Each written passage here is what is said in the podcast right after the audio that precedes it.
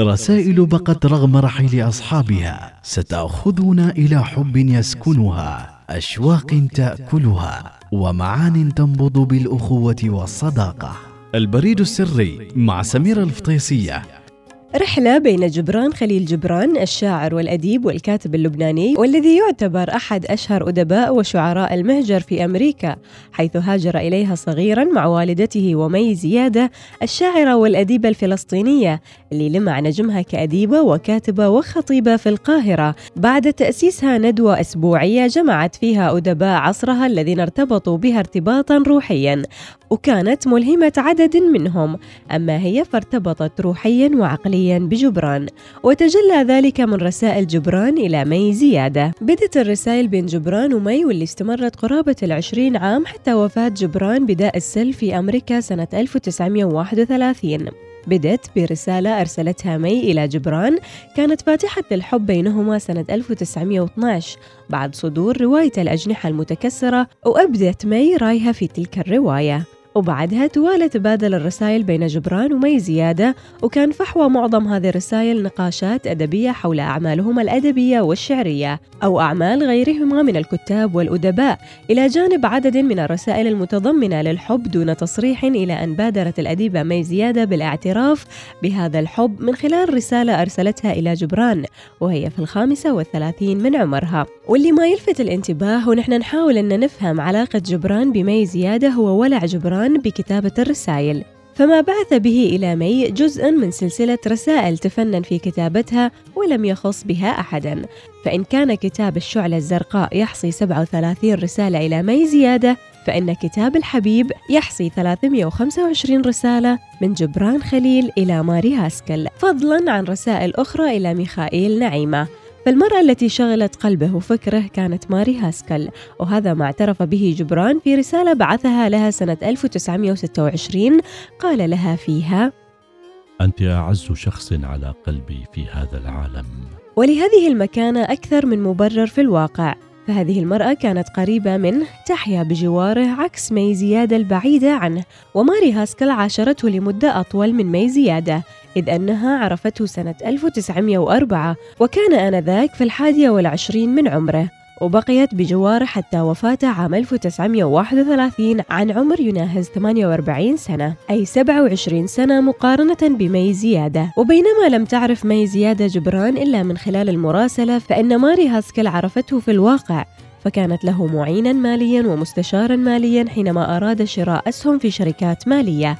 وسندا معنويا في مسيرته الفنية. فاعترف بفضلها وقال لقد أصبحت فنانا بفضل ماري هاسكل. ومن الرسائل التي بعثها جبران إلى مي زيادة كانت في رسالة عام 1919 كتب جبران عزيزتي الآنسة مي هل تعلمين يا صديقتي أنني كنت أجد في حديثنا المتقطع التعزية والأنس والطمأنينة؟ وهل تعلمين بأنني كنت أقول لذاتي هناك في مشارق الأرض صبية ليست كالصبايا قد دخلت الهيكل قبل ولادتها ووقفت في قدس الأقداس فعرفت السر العلوي الذي تخفره جبابرة الصباح ثم اتخذت بلدي بلدا لها وقومي قوما لها. هل تعلمين بأنني كنت أهمس هذه الأنشودة في أذن خيالي؟ كلما وردت علي رسالة منك. لو علمت لما انقطعت عن الكتابة إلي لتعش مي طويلا فهي ذات مزاج فني لا غش فيه. سأنظم قصيدة في ابتسامة مي ولو كان لدي صورتها مبتسمة لفعلت اليوم. ولكن علي أن أزور مصر لأرى مي وابتسامتها. والسلام على روحك الجميلة. ووجدانك النبيل وقلبك الكبير. وفي رسالة أخرى في نفس العام يقول جبران عزيزتي الآنسة مي لقد انصرفت عن كل ما وجدته بانتظاري في هذا المكتب لصرف نهاري مصغيا إلى حديثك الذي يتمايل بين العذوبة والتعنيف. أقول التعنيف لأنني وجدت في رسالتك الثانية بعض الملاحظات التي لو سمحت لنفسي الفرحة أن تتألم لتألمت منها. ولكن كيف أسمح لنفسي النظر إلى شبه سحابة في سماء صافية مرصعة بالنجوم وكيف لا أقبل وخزة صغيرة من يد عطرة مفعمة بالجواهر؟ إن حديثنا الذي أنقذناه من سكوت خمسة أعوام لا ولن يتحول إلى عتاب أو مناظرة. فأنا أقبل بكل ما تقولينه لاعتقادي بأنه يجمل بنا. وسبعة آلاف ميل تفصلنا ألا نضيف مترا واحدا إلى هذه المسافة الشاسعة. بل أن نحاول تقصيرها بما وضعه الله فينا من الميل إلى الجميل والشوق إلى المنبع والعطش إلى الخالد. يكفينا يا صديقتي ما في هذه الأيام وهذه الليالي من الأوجاع والتشويش والمتاعب والمصاعب. اذا فلنضع خلافاتنا وأكثرها لفظية في صندوق من ذهب ولنرمي بها إلى بحر من الابتسامات. ما أجمل رسائلك يا مي وما أشهاها. فهي كنهر من الرحيق يتدفق من الأعالي.